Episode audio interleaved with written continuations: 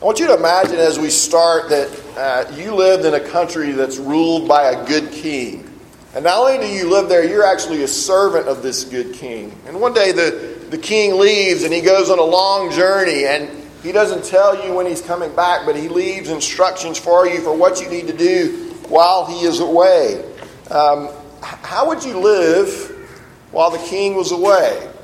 Or uh, imagine if your parents have gone out of town for a, a week or two on an anniversary trip and they said, no parties while we're away. Would you throw the party anyway? Some of you have, maybe. Would you throw the party anyway, thinking, I'll be able to get it all cleaned up before they get back? Uh, the Apostle Paul is writing to a church that's asked him questions about the resurrection, which we dealt with last week.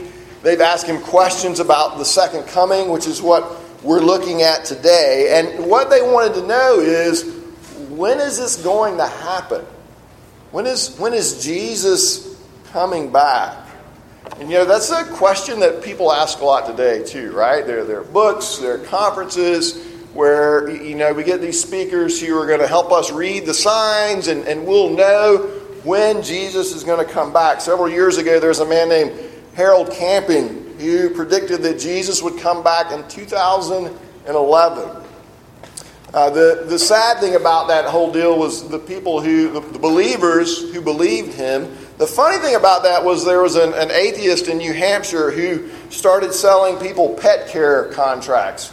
And he said, if, if, if you get raptured, then I'll take care of your pet for 10 years. You just pay me $200. And it's non refundable. Um, so I thought that was funny anyway. Here's, and, and so we, we all have these questions like when is Jesus coming back? Well, what, what's interesting in this text is Paul isn't as concerned with that as he's concerned with how we live while we wait for Jesus to come back. He wants uh, these believers and he wants us to live with this end of history in mind? How do we live knowing that Jesus is coming back? So that's the, the question for us to, to think about today. So let's read this 1 Thessalonians 5 1 through 11. Now, concerning the times and the seasons, brothers, you have no need to have anything written to you. For you yourselves are fully aware that the day of the Lord will come like a thief in the night. While people are saying there is peace and security, then sudden destruction will come upon them as labor pains come upon a pregnant woman, and they will not escape. But you are not in darkness, brothers, for that day to surprise you like a thief. For you are all children of light, children of the day. We are not of the night or of the darkness. So then let us not sleep as others do, but let us keep awake and be sober. For those who sleep, sleep at night, and those who get drunk are drunk at night. But since we belong to the day, let us be sober, having put on the breastplate of faith and love, and for a helmet the hope of salvation. For God has not destined us for wrath, but to obtain salvation through our Lord Jesus Christ, who died for us, so that whether we are awake or asleep, we might live with him. Therefore, encourage one another and build one another up, just as you're doing. Let's pray. Father, we are uh, thankful for your word. Uh, we are, are, thankful, Lord Jesus, that you have promised to return. Uh, I pray that you would help us to, to see better how to live as we uh, await your return. We ask it in your name. Amen. So, so, three questions we're going to try to answer this morning. Number one, we're going to ask, when will the king return? Uh, secondly, we're going to ask, what happens when the king returns? And then finally, how should I live in light of this knowledge of the return of the king. So, first, when will the king return? Paul tells us in verse 2 that Jesus will return unexpectedly and suddenly, uh, like a thief in the night.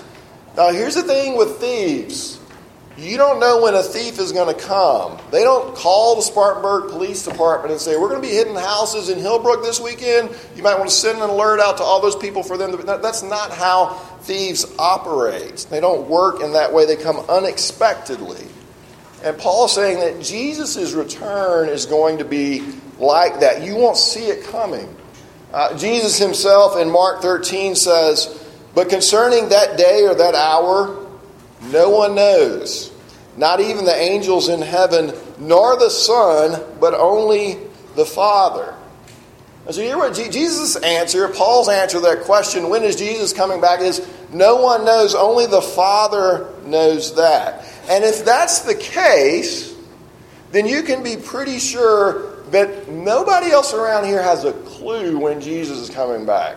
None of, none of the, the TV preachers who are trying to tell you how to read the signs, they don't know. So, so watch The Office instead and, and, and tell your Aunt Sally not to send them any more money because it's, it's irrelevant. They don't, they don't know. It doesn't matter whether we're building an embassy in Jerusalem or not, but that's, that's another discussion.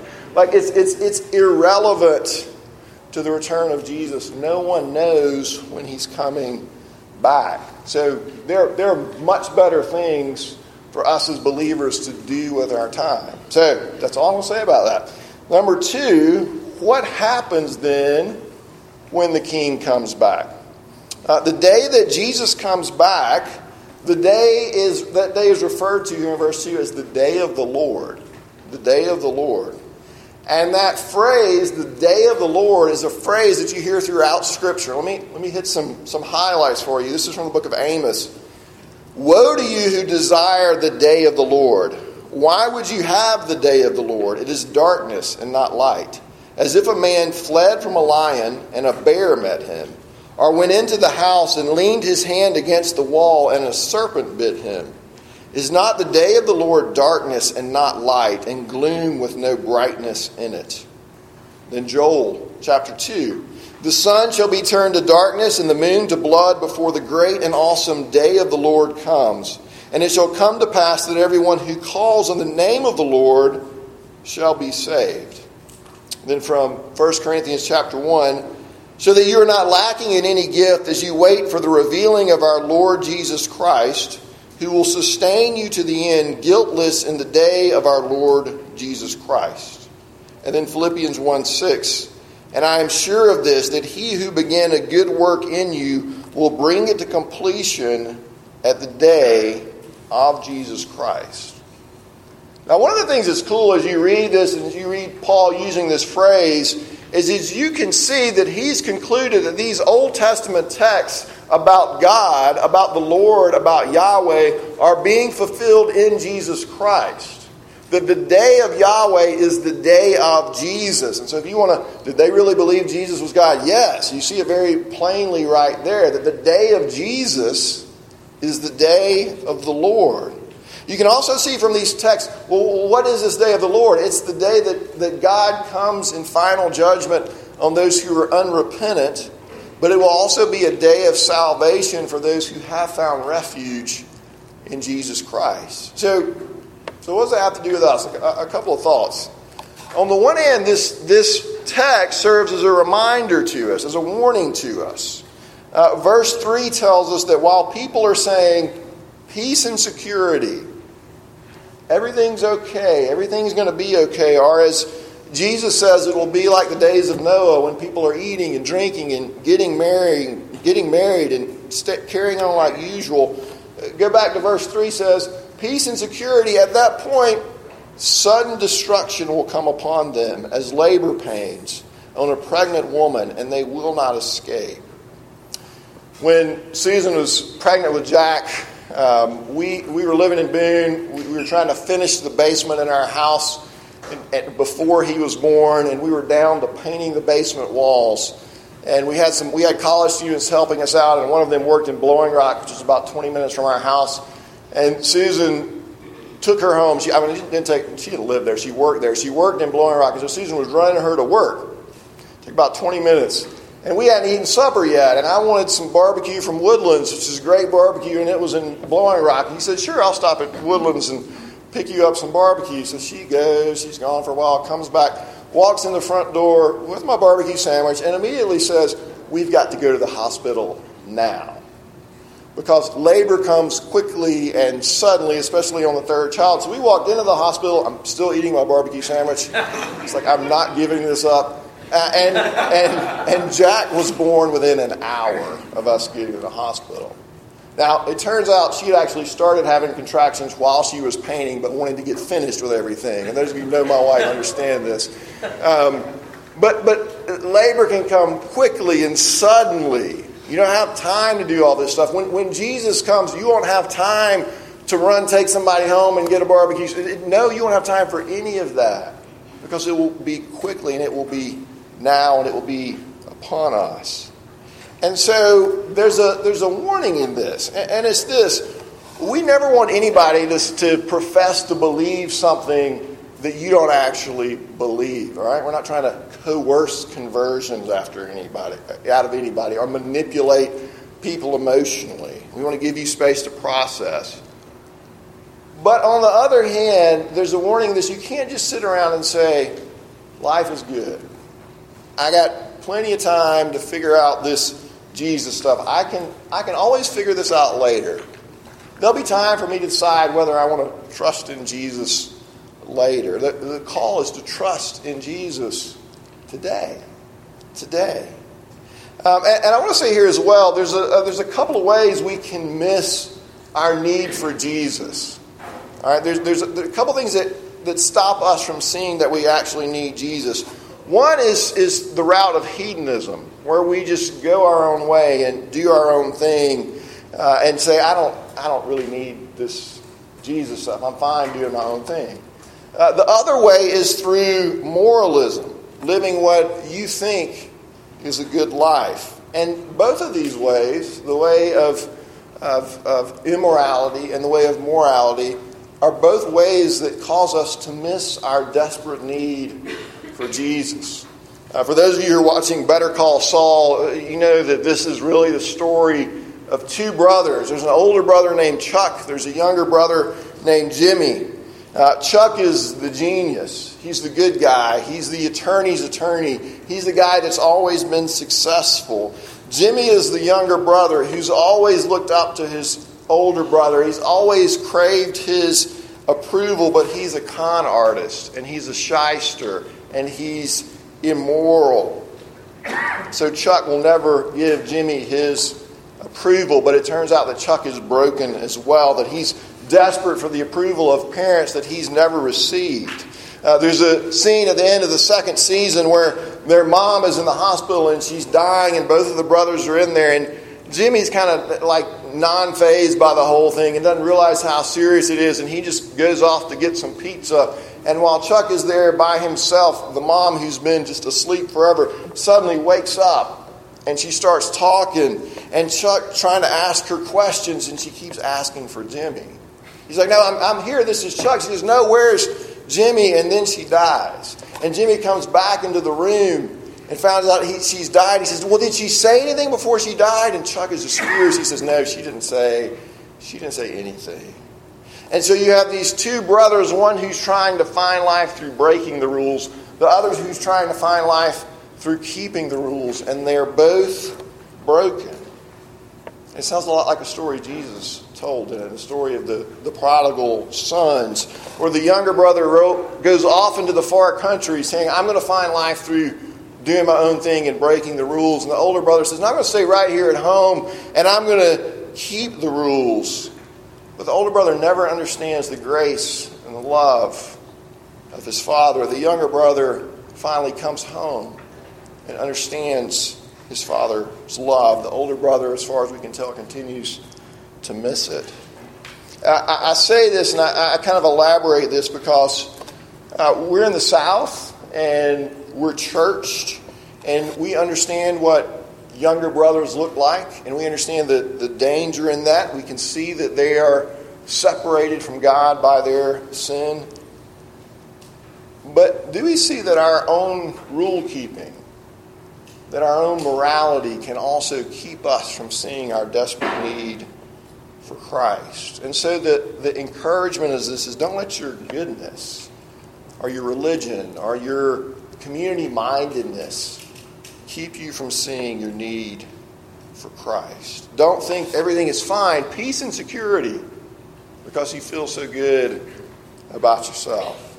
A second point of application here on the one hand, there are those who need to be warned, cautioned Uh, on the other hand, there are those who need to be reminded of who they are in Christ. Uh, verse 5, Paul says, For you are all children of the light, writing to this church in Thessalonica. Verse 9, skip down to verse 9. For God has not destined us for wrath, but to obtain salvation through our Lord Jesus Christ, who died for us. And so, to, to those who have demonstrated faith and hope and love, who have professed faith in the Lord Jesus Christ, and that's shown itself, Paul says, You're not destined for wrath. Jesus died for you. This day of wrath is not going to be a day of wrath for you. It's going to be a day of salvation. It's going to be a day of rejoicing. Uh, I, I heard the story this week of a, a woman who went to her pastor uh, and she said, I, I, need to tell you something that's been, been eating on me for years. When my husband and I were engaged, I actually cheated on him, and I've never told him. And the, the pastor said, You've got to tell him. And so she's like, ah, Yeah, I, I really do. I've got to tell him. And so she, she's trying to figure out how to do this. And she made, a, she made a nice meal, and they sat down and they ate the meal. And then she confessed her sin to her husband. And he nodded. And then he got up and he walked out of the room and he got in his car and left. And the, the woman was just devastated. She's like, I knew, I knew this is what was going to happen when I told him this. But then the husband drove back up and he came into the house and he had a, a white box. And he took her into the bedroom and he told her to open the box. And in the box was this white bathrobe.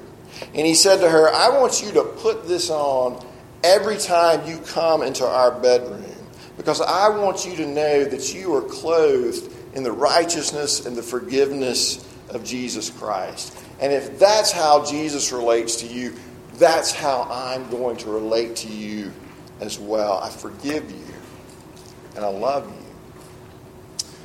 Uh, believer in Jesus Christ, this, this gospel story, knowing that Jesus died for us and has given himself for us, should radically change us. Should give us this, this great confidence that God loves us. But we struggle with that, right? we struggle believing that. We hear that, but we're saying, I don't, you, yeah, maybe that's true for somebody else, but you don't know how big my sin is. And we, we wrestle. We believe the gospel, but there's this unbelief as well. Could this really be true for me? And so the encouragement of this is to believe this now, but to know in the midst of our struggle to believe that there's going to be a day that what we, what we hear by faith now there's going to be a day when we hear that audibly. When our, when our faith turns into sight.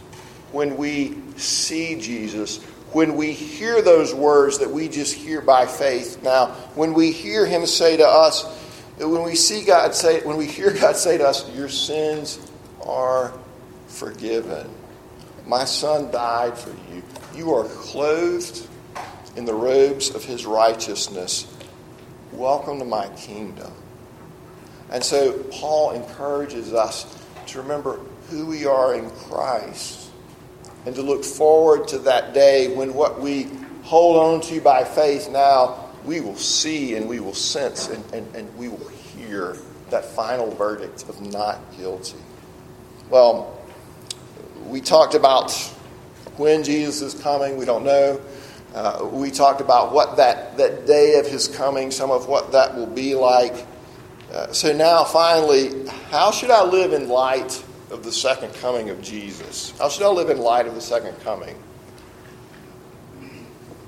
Paul says, if you're children of the light, then you should live like children of the light.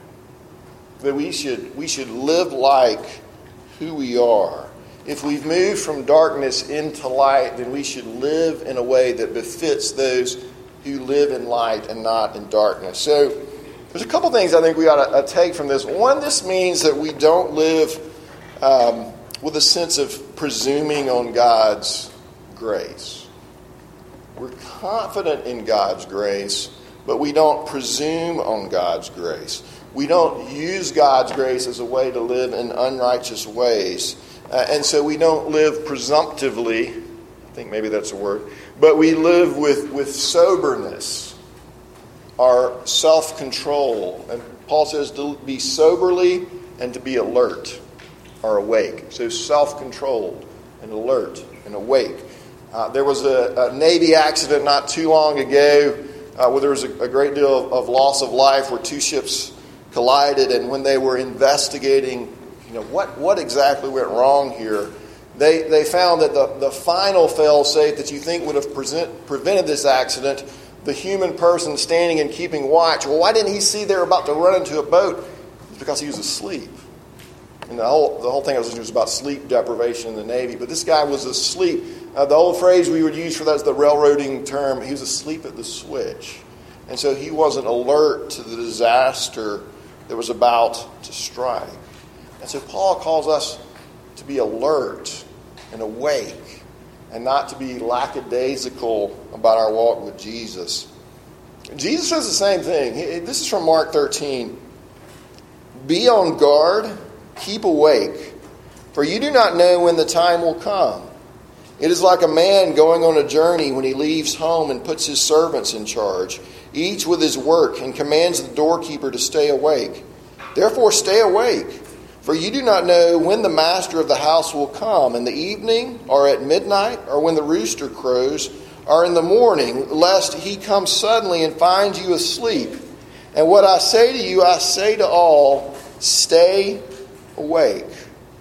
Stay awake and do the work that you've been called to do while the master is away. Well, what are we supposed to be doing while the master is away? Well, listen to Jesus, Matthew 25. Again, speaking of this last day. When the Son of Man comes in his glory and all the angels with him, then he will sit on his glorious throne. Before him will be gathered all the nations, and he will separate people one from another, as a shepherd separates the sheep from the goats. And he will place the sheep on his right, but the goats on the left.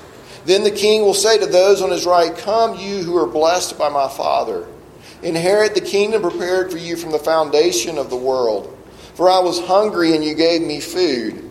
I was thirsty, and you gave me drink. I was a stranger, and you welcomed me. I was naked, and you clothed me. I was sick, and you visited me. I was in prison, and you came to me. Then the righteous will answer him, saying, Lord, when did we see you hungry and feed you, or thirsty and give you drink? And when did we see you a stranger and welcome you, or naked and clothe you? And when did we see you sick or in prison and visit you? And the king will answer them, Truly I say to you, as you did it to one of the least of these my brothers, you did it to me. Then he will say to those on his left, Depart from me, you cursed, into the eternal fire prepared for the devil and his angels. For I was hungry, and you gave me no food. I was thirsty, and you gave me no drink. I was a stranger, and you did not welcome me. Naked, and you did not clothe me. Sick and in prison, and you did not visit me. Then they will also answer, saying, Lord, when did we see you hungry, or thirsty, or a stranger, or naked, or sick, or in prison, and, did not minister to you? Then he will answer them, saying, Truly I say to you, as you did not do it to one of the least of these, you did not do it to me. And these will go away into eternal punishment, but the righteous into eternal life. And so we are to be sober and alert. And that includes examining ourselves. Uh, Paul in 2 Corinthians, examine yourselves to see whether you are in the faith. Test yourselves. Hebrews warns us against the danger of drifting away. I think that's probably one of the biggest dangers is not that we just walk out one morning and just say, I'm not going to be a Christian anymore. It's to, to slowly drift away. And so we are to be sober, self controlled, awake, alert, not presuming on God's grace, not, not assuming that we can live as children of the darkness and then at the end of the day receive the welcome of the children of the light. But then, secondly, uh, he calls us, in light of the second coming, be alert, be sober, but then he calls us to live lives of faith and hope and love. Uh, you know, if you think about that, we're all putting our faith in something. We're all setting our hope on something. Uh, someone or something is the supreme object of our affections, even right now. We put our faith in stories about why we're here and what's wrong with the world and how we can fix it and what our purpose is. And whether you're, a, you're an atheist or agnostic or a member of an organized religion, you're putting your faith in some story about the nature of reality.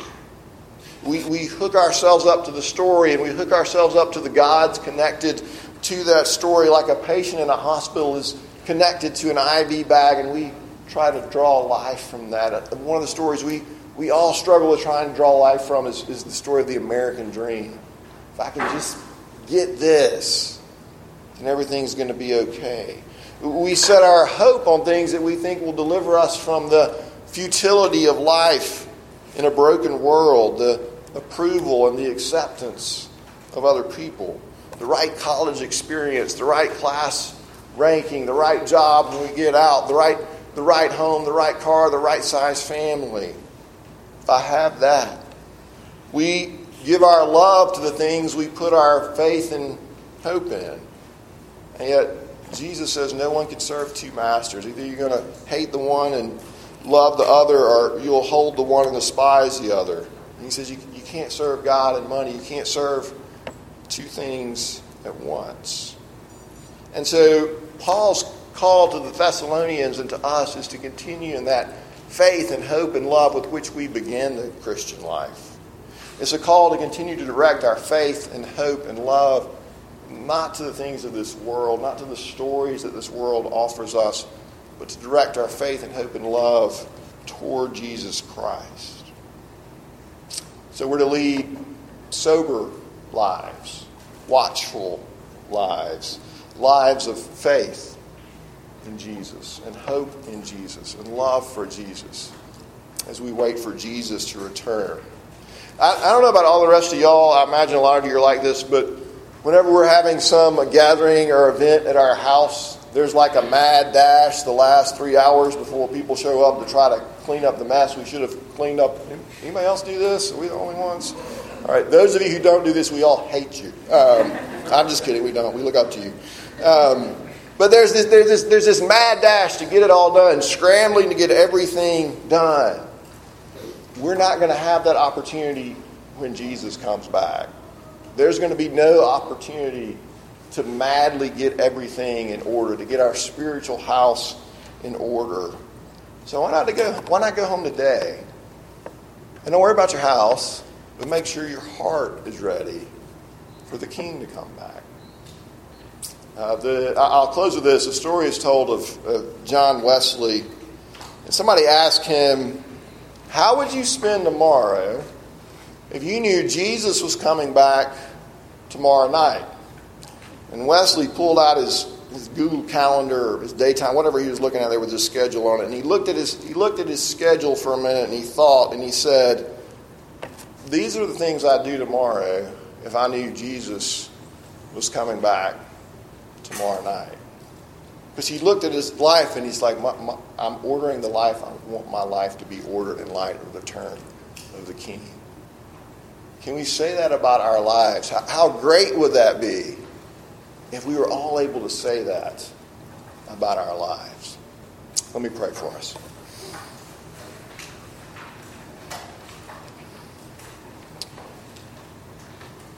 Father, help us to live soberly and watchfully.